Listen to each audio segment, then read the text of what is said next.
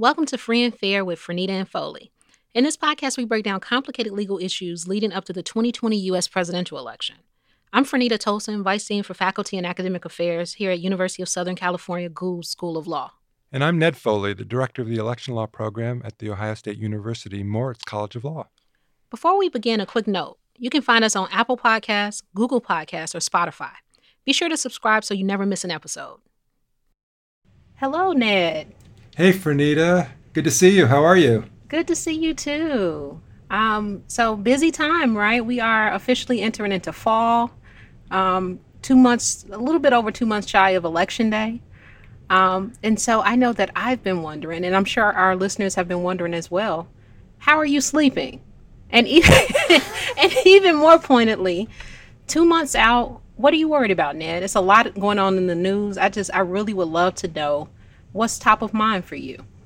Um, well, thank you. Uh, I appreciate that I am worried. I think I am even more worried than I was before, which is not a good sign since I was pretty worried, as you know, earlier. I guess top of mind, my biggest worry is I just don't see what a concession speech in the presidential election looks like this year. Um, given now that we've had the two conventions behind us and you know, the level of acrimony and polarization.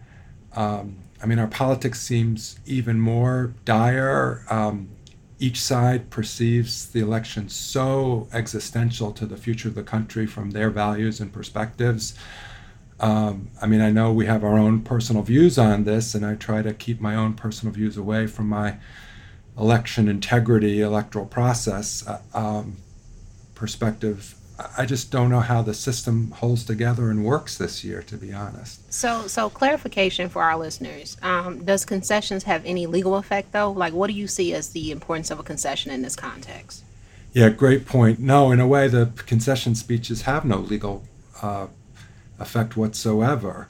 Um, but elections are both a matter of law and a matter of politics, uh, and these those two factors intersect, uh, and but ultimately there has to be some sort of closure. I mean, somebody has to be president on January 20th.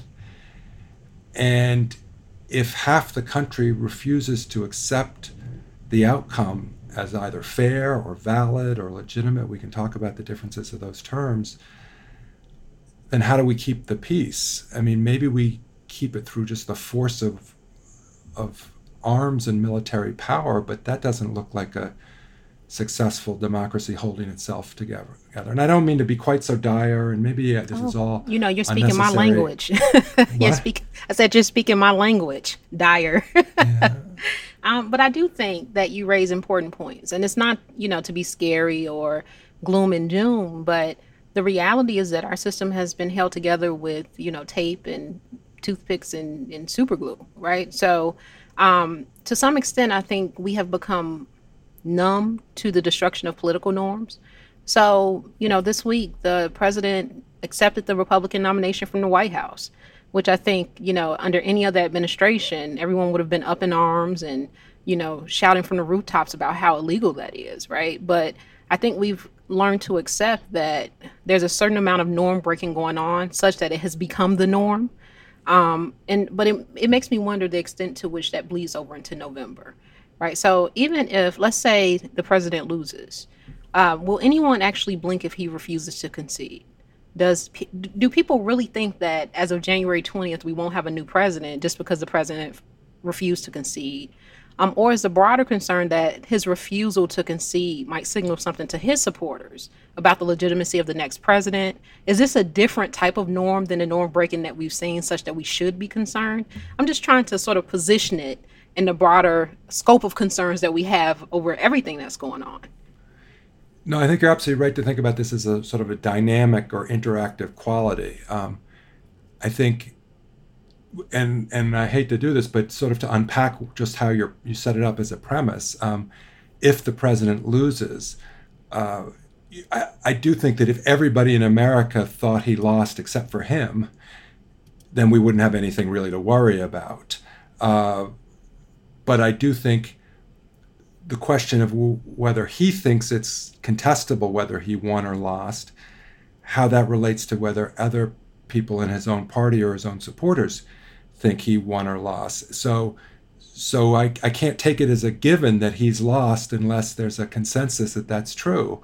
And and, and who's inside that consensus and who's not. And and by the way as, as important as it is to focus on whether the president might not concede defeat when others think he's lost we've seen some uh, reason in the last week or so to worry about that from the other side as as as well. Um, I don't know if you saw the interview that Hillary Clinton did I think it was on HBO Showtime where she's encouraging uh, Vice President Biden not to concede. Now, I think if you look at that interview, she, she, is thinking just about election night and not the whole process. But but some of her language could be interpreted as quite categorical or absolutist in that regard. Just don't concede under any circumstances. I think was how she phrased it.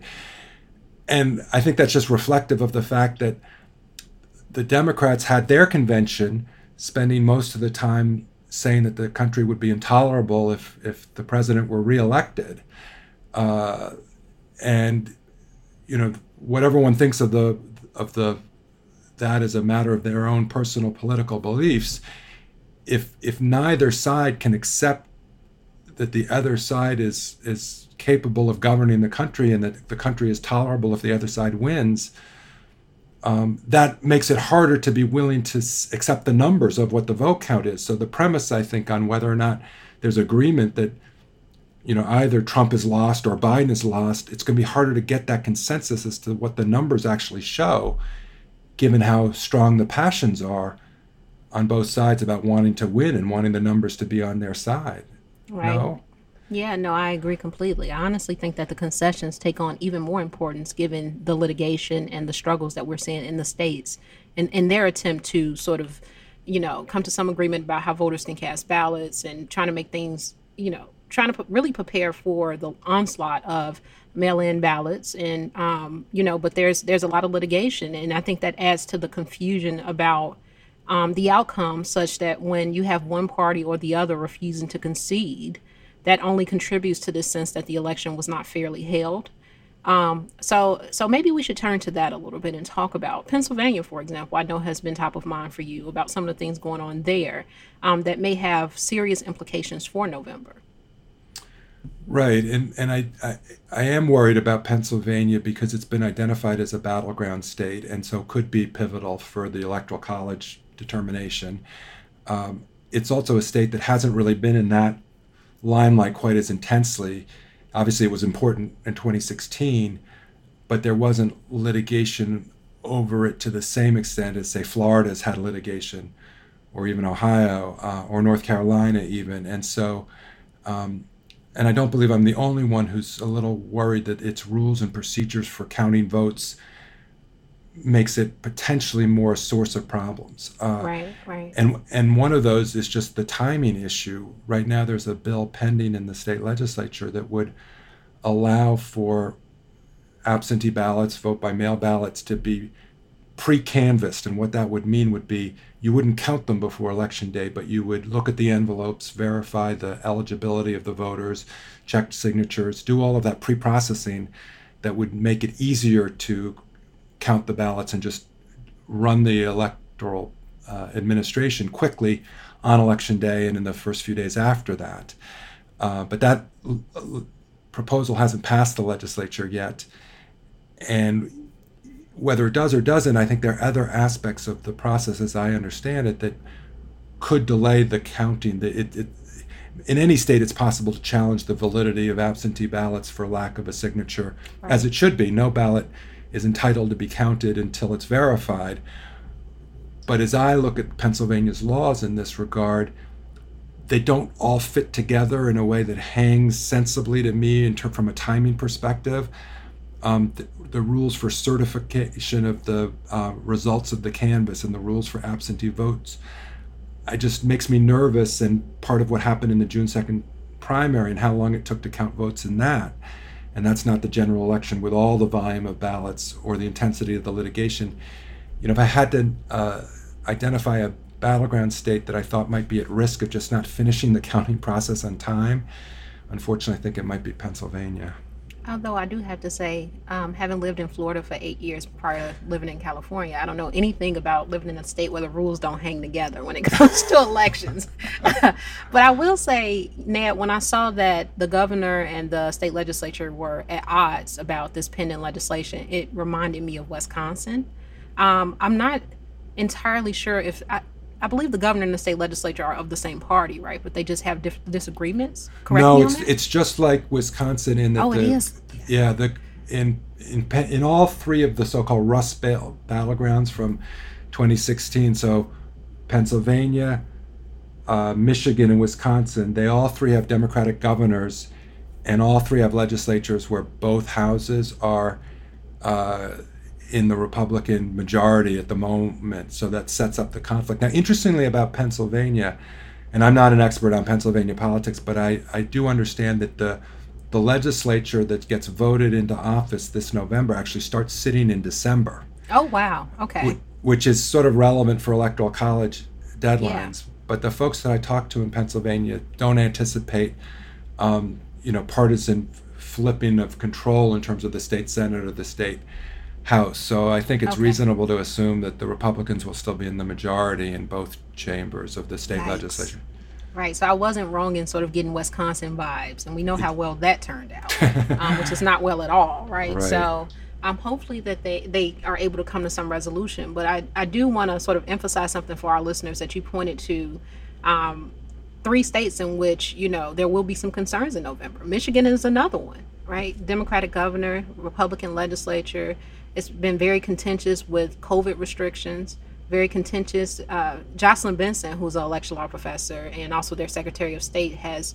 Um, I remember she sent out a, a, social media on social media. She talked about uh, racist robocalls that are going out to voters um, that um, are trying to discourage African American voters from voting, um, which I think will become more and more common as we get closer to the election. Um, and so not only do we have to worry about gridlock between different branches of the state government over these issues, but also sort of retail level efforts to discourage voters from from voting. Um, so so what do we do right? So so how do i don't even know how to ask the question because i'm just so devastated by all of this right? It's like um you know we have covid we have regular partisan wrangling over casting a ballot and on top of that, robocalls that are very reminiscent of 2016 and trying to exploit the racial fault lines that um, run through our, our partisan politics. Like, as a voter, how do you deal with this? As an election law scholar, how do you make sense of it? I don't even know what to tell people. Right. Well, um, this may be a sign from the heavens because just as you asked, what do you do? Um, I heard a real thunderclap outside my window. I don't know if my microphone can pick it up, but it was a sign from on high that the heavens are listening or are warning us about right. about this. I, you know, I think it goes back to your point about norms. I think, a, you know, the phrase civil society has, at least for me, a connotations of civility. Um, you know, we've obviously had periods of American history with incredible ugliness to our politics. And it doesn't matter if politics are polite if significant portions of the population are disenfranchised. So I don't want to suggest that civility is the be all and end all. Um, but I, I do think democracy, a functioning democracy, a healthy democracy, has a certain amount of basic respect for fellow citizens and the kind of robocalls that you're talking about, the ugliness, the reprehensibility, if that's a word, of just ha- to try to suppress the vote of fellow citizens. It just, it's just, it's a cancer on our, on who we are as a people. Um, I think. There now, there's always going to be some bad actors, right? Uh, you yes.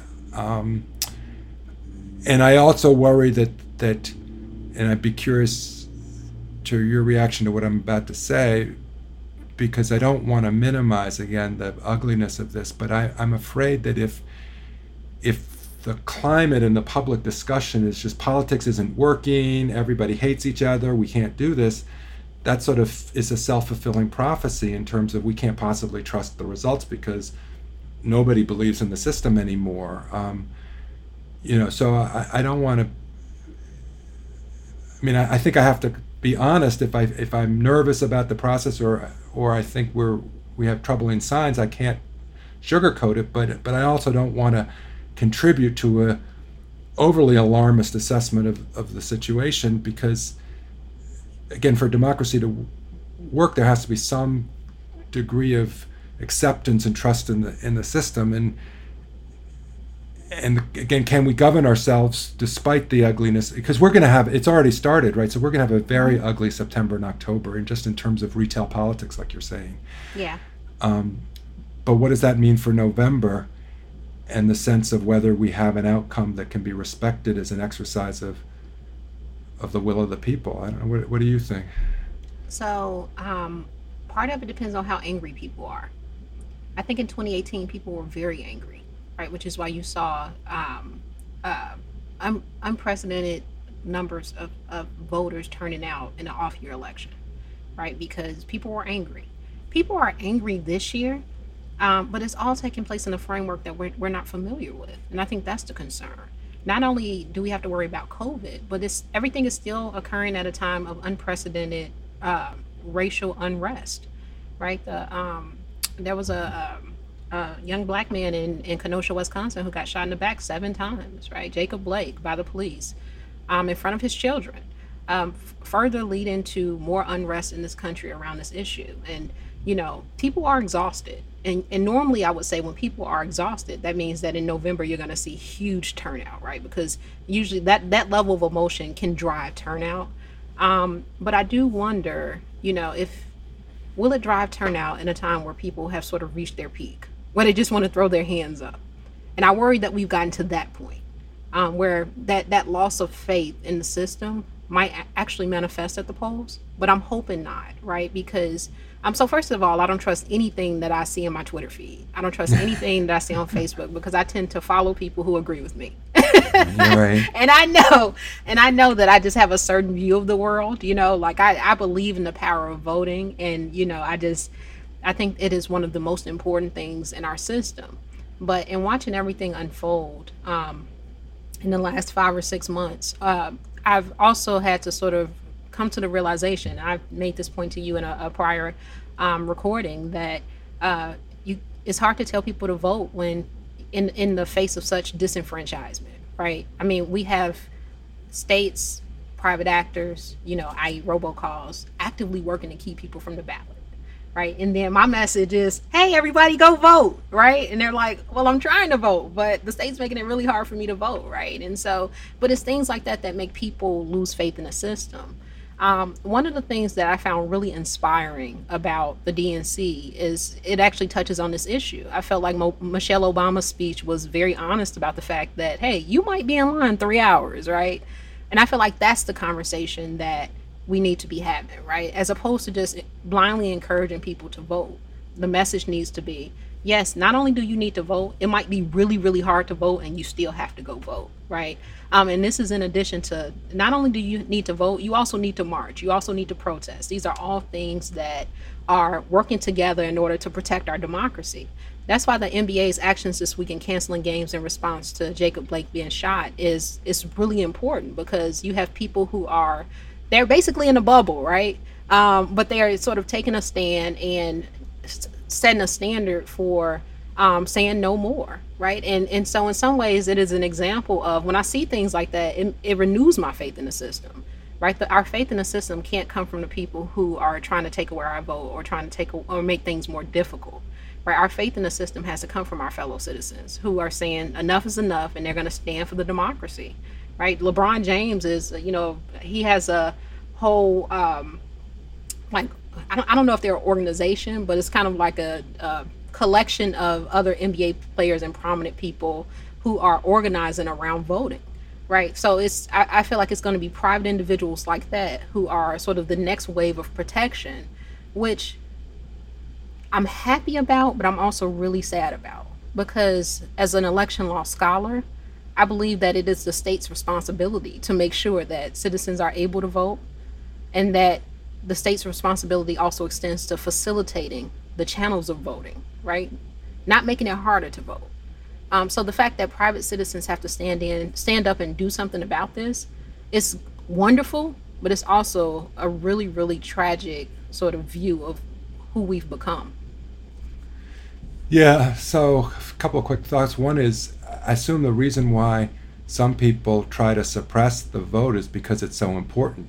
So I, I would hope that the reaction is not to let the vote suppressors prevail, but to realize just how important it is and redouble the effort. And, and I do think, you know, any statement that says they may make, try to make it harder, but you, but, uh, you know, don't let them win, right? I mean, in other right. words, uh, I think is is important. Um, I think President Obama's speech, which I think was a very important speech about the nature of democracy, and if I'm not mistaken, President Obama taught election law uh, before, way back when, uh, so knows something about this topic. Um, you know, he, and this goes to your point about the relationship between the government and the people. You know, as important as I think it is that the government not try to oppress its citizens, I do think ultimately we, the people, are the custodian of our own democracy.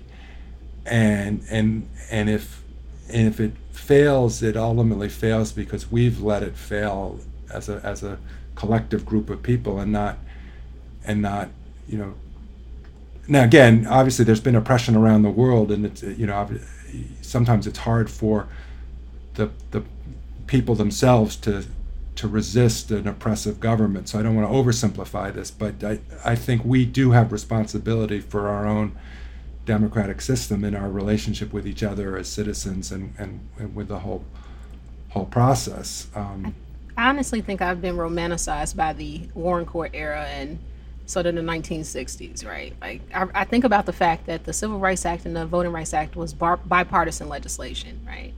And then I compare it to what's going on now, and I'm just, I just, I'm just like, how did we get here? And I have to remind myself that where we are now is more indicative of where we have been historically than the 1960s right? The, the, the period of relative peace that we had post sort of 68 on in our politics. And of course, there were times of contention, right? Watergate, um, uh, the rise of the religious right. You know, there were periods in our in the last 50 years where you saw the parties kind of at odds. But generally speaking, it wasn't a time of high polarization like it is now. Um, and but when you think about history more generally, we have been polarized more often than we have not been. And I just have to remind myself of that because I do think it goes to your point about the people being the custodians of democracy, right? Because I do think polarization means that you cannot depend on your elected officials to protect democracy. By definition, the parties are polarized. And so what that means is that they're going to do whatever they need to do in order to win elections, regardless if it's good for the, the voters or not. Um, and so I agree uh, 100%. Ultimately, it does fall with on us to protect it uh, but I do think that part of it is just I have this nostalgia, which kind of makes no sense. It's not like I was alive in the 1960s, to be clear. But I kind of have this nostalgia for a time in which the right to vote wasn't a partisan issue, right? I, I kind of wish that people on, you know, universally viewed it as a good that citizens are entitled to and that it shouldn't be abridged, you know, kind of like what the Constitution says a little bit. Um, and I say a little bit because the Constitution could actually do a better job, which is something that we've talked about in protecting the right to vote. Um, but we, you know, prior to this time, we did have all of these sort of democratic norms that we would, you know, give voice to in an effort to convince the, the rest of the world that we were actually a democracy. Um, but it's like we've abandoned that too. Uh, if you look at the litigate, a lot of the litigation going on around the country with respect to COVID and elections and voting, none of none of it really says democracy to me right everything that is going on to some extent is a reflection of the fact that many of us have given up on that vision i won't say most of us i continue to hope that most of us still sort of adhere to this view that america's a democracy and we're just in the process of fighting for it. If i'm right if most people believe that then there will be huge turnout in november and this is true regardless of who wins.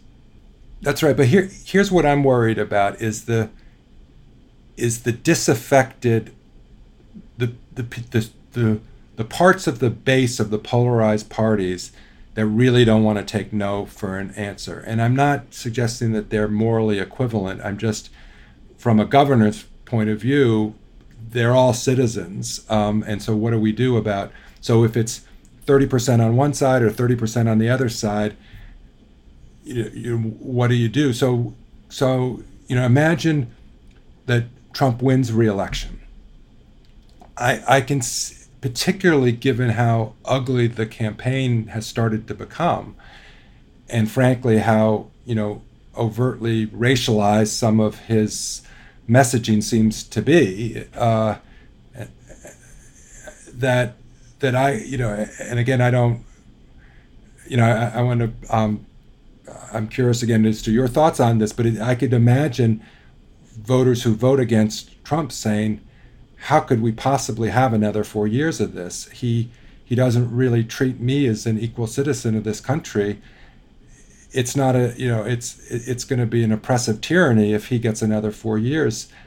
What is this country is not doesn't believe in me, doesn't value me, doesn't really treat me as a citizen. How how can we have a system of government that lets him win? Um, so you know, what if that's where we are in November? Conversely, you know, there's I don't know again I, I don't know exactly what the numbers are, but there are there's a portion of the um, you know ardent segment of the populist wing of the Republican Party who you know feels like again, it's you know the, the, that Biden's coming for their Second Amendment guns, you know, and that that it'll be a tyranny if if Biden wins and the country will be lost and they can't possibly survive another four years of socialism. Right? I mean, talk about the apoplectic mm-hmm. nature of the rhetoric, right? So you can't we can't have an America that is the tyranny and socialism that the Biden administration would bring. So how does how does the the voters that are defeated at the polls accept the legitimacy of the defeat and allow the governance of the of the winning party. That's that's what I mean.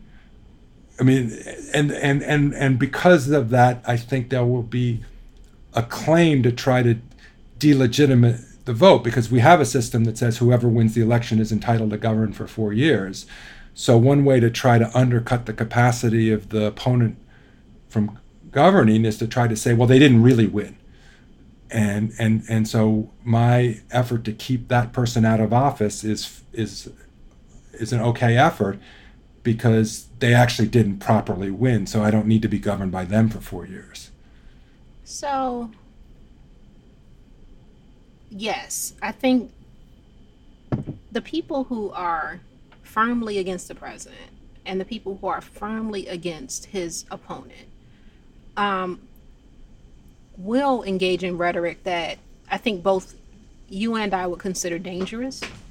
Um, but I also think it's sort of within the, sco- the scope of norm- normalcy.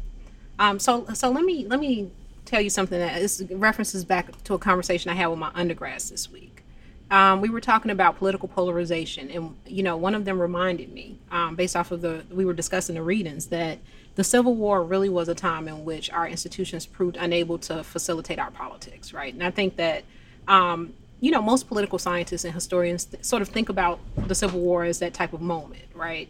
Um, so that reminder was really important for me this week, though, because in my frustrations about everything that's happening, I had to ask myself, are we at that point? right? Have our institutions broken down such that it cannot accommodate our differences? And I don't think that we're at that point. Even if we end up with rhetoric that is careless, like for example, with uh, Hillary Clinton this week saying that Biden shouldn't concede, right? That's her rhetoric was certainly careless, right? Even if, you know, in context, it's about sort of don't concede unless we know for sure about absentee ballots and the count and all like, but it's still careless rhetoric, right? Um, also, careless rhetoric, even dangerous rhetoric, threatening violence. But the, people threaten violence every election cycle, right? Um, so, so, so for me, it's a different question as to whether or not our institutions have truly broken down such that the only thing that remains is war. Um, and I don't think we're there. Another reason I don't think we're there, and I think that this should be a point of optimism, is that, um, and you actually put me onto this, Ned. Remember, you were talking about the secession movement in 1802, 1803 with Northeastern Federalists. So, um, after the Revolutionary War, you know, new country, they were really mad about Thomas Jefferson winning in 1800, and so there were all all of this discussion about Federalists in the Northeast seceding. One of the things that struck me about that um, that episode in history is the fact that it was only two decades out from the Revolutionary War, right? So talk of secession didn't seem weird, right? They had just left Great Britain. Um, so it was a it was really about proximity, right? That for them culturally, if they felt like their politics were incompatible with the Southern slave owners, then it maybe it made sense to break off. We are 150 years out from the Civil War, right? People have no idea what they're talking about when they, they talk about seceding from the Union. They have no idea what that entails. In contrast, people talking about seceding from the Union in 1802, yeah, they, they know a little bit about it right? So I just kind of look at it as another instance of careless rhetoric because honestly, because of proximity and time, people have no sense of what a huge commitment it is to say, I'm leaving the union, or we're going to have a violent uprising, or, you know, this president doesn't represent me, so I'm going to grab my guns, right? So I just, I don't know.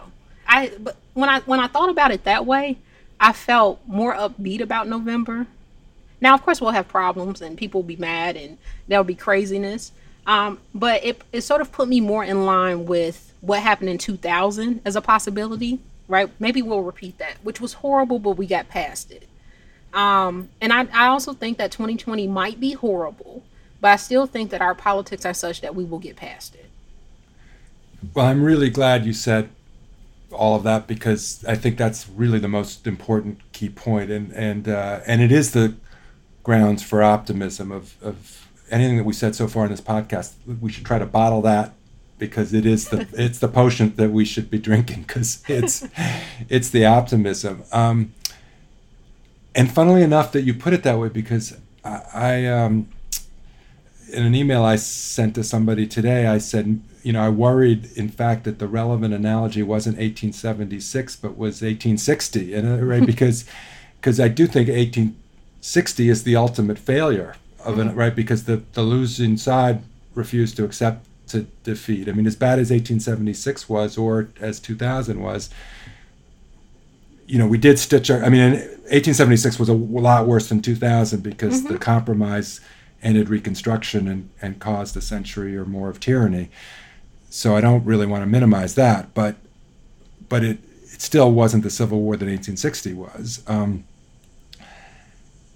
and so, to the extent that it is overly rhetorical just to think we're like 1860, it's it's good to kind of calm the, us down and say that's right. you know too much. Uh, but I will exactly. say that that I have seen some journalism which worries that you know that that that the conditions of American politics, if not at 1860 levels, are approaching that in a way that haven't in anybody's living memory kind of kind of thing. And you know, I, I unlike you, I was alive in 1968, but but uh, still a little kid, so I don't have. I do and I do remember the assassinations that year, um, but I I wasn't really politically conscious. Uh, right. um, so I don't really know whether.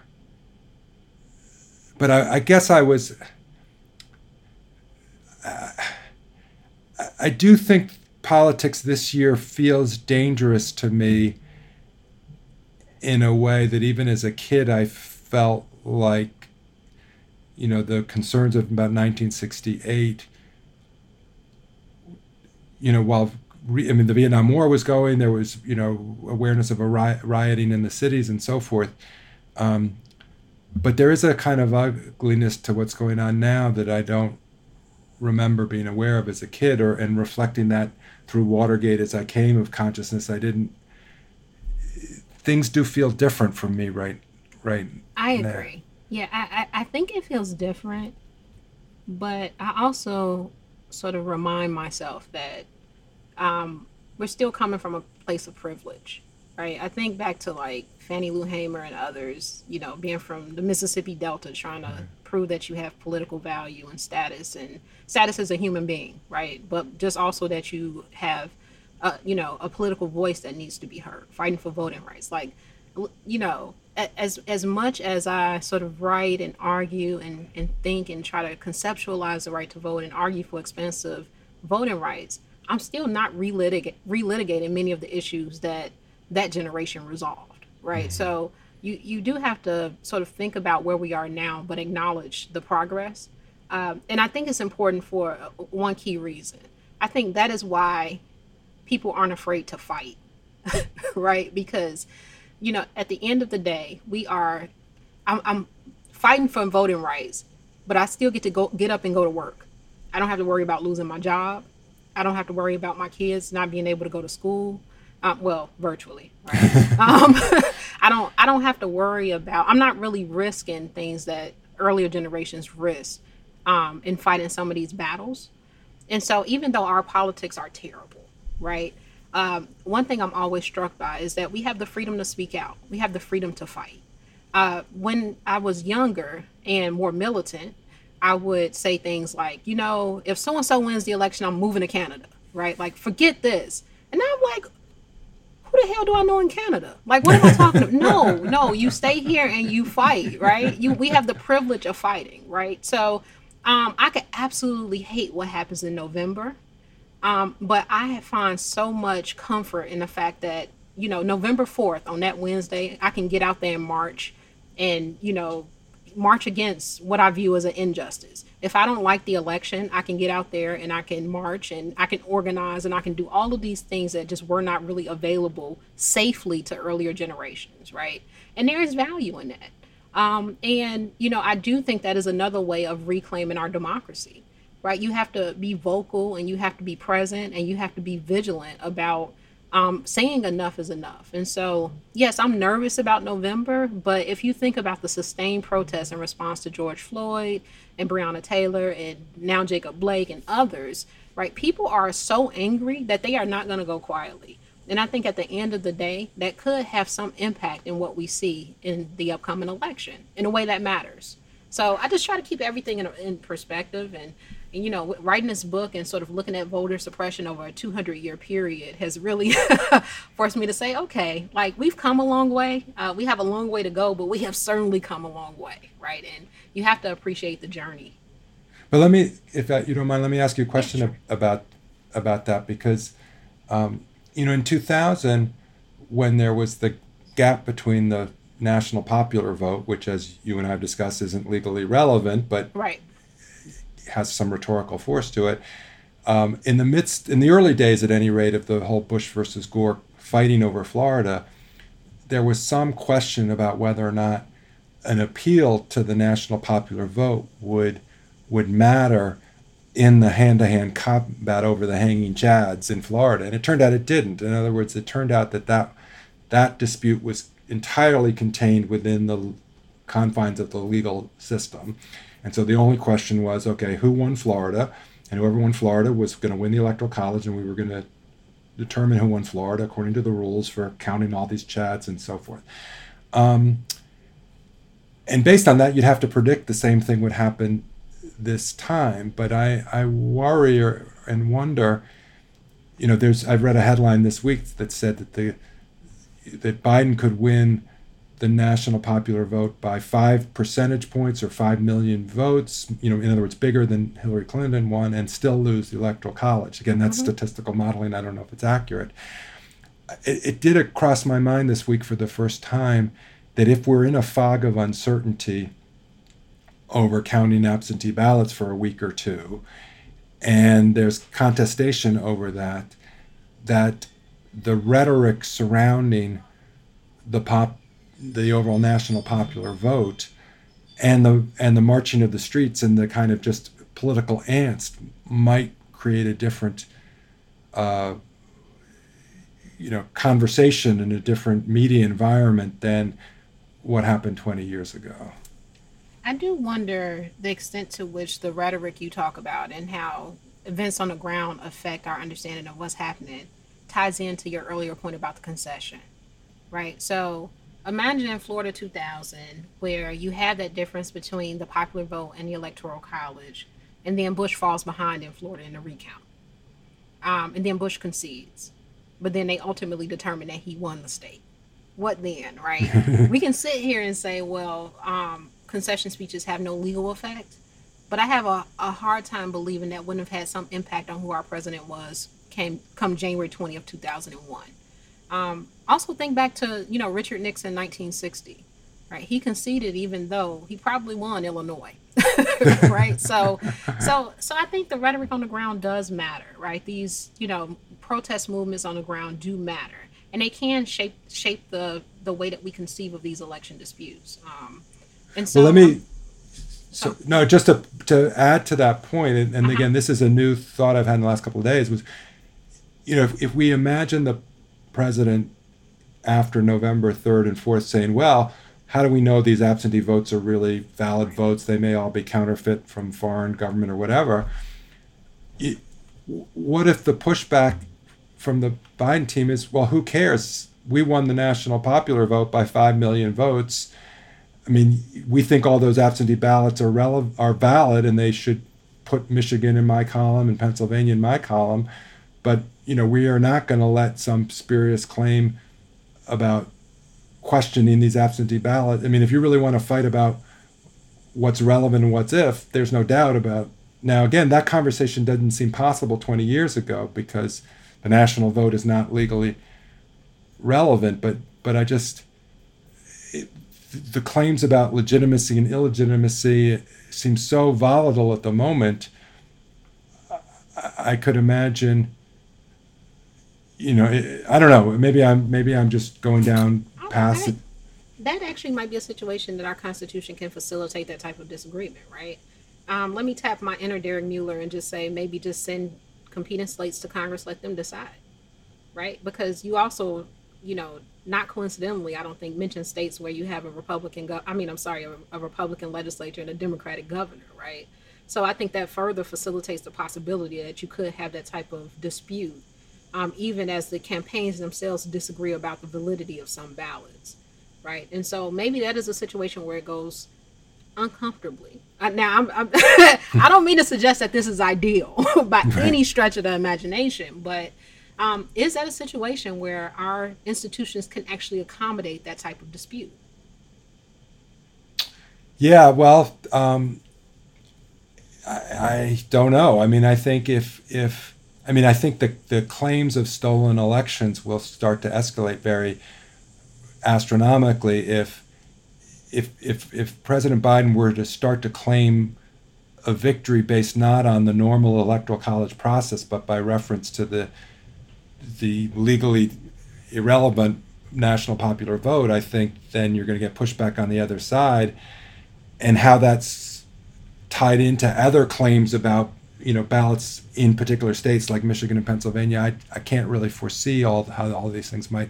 So even irrespective of claims about the national vote, right? But like sort of state level claims about the validity of certain ballots versus claims that those ballots are fraudulent or improper. And then you have uh, a state legislature and a governor who are at odds and cannot resolve the, the validity of these ballots. It can get kicked to Congress, I think. And that's that's separate and distinct from any claims about the national popular vote. I agree with you. I don't think that those claims will ultimately ha- hold any sway, even if if Biden, you know, exceeds Hillary Clinton's margin um, this year. I still don't think it'll matter. I don't think that our system is so out of whack um, that it will make any difference, number one. But also, number two, um, it is unlikely that the number one norm breaker would ever, you know, win the popular vote by that type of margin. And I think in that type of situation, you would have to be concerned. But because it's the uh, opposition party who, for good or bad, are still trying to adhere to some political norms, um, I, I don't think it's as big of a concern. I think that if we were in a situation where President Trump was um, someone who won the popular vote but lost the electoral college, then we would ha- we would be having a different conversation. Honestly, I do think that'll be a situation where we we say, okay, well, what do we do with these norms now? Right? Because he'll try to break them. He, the people decided. Who cares what the Constitution says? Yeah. Although I, have heard the. I mean, I hope ultimately. I'd like to. I'm looking at the clock and think we probably should end for today and resume this another mm-hmm. another time. We'll have other opportunities before November, but and I want to end on the optimism. I mean, I think this last little bit of conversation does seem to me that we're getting into scenarios that seem sufficiently far fetched and sort of outside what's conventional for American politics that we're likely, even if it's messy and ugly, again, it's not likely to be 1860. It's not likely to be. Um, there may be some marching and protests that are, you know, and people could be legitimately upset at the result from their perspective, but that it becomes relatively contained within the system. And, you know, we, we, we go through another four years of, of politics until we have another election, um, as opposed to the system falling apart.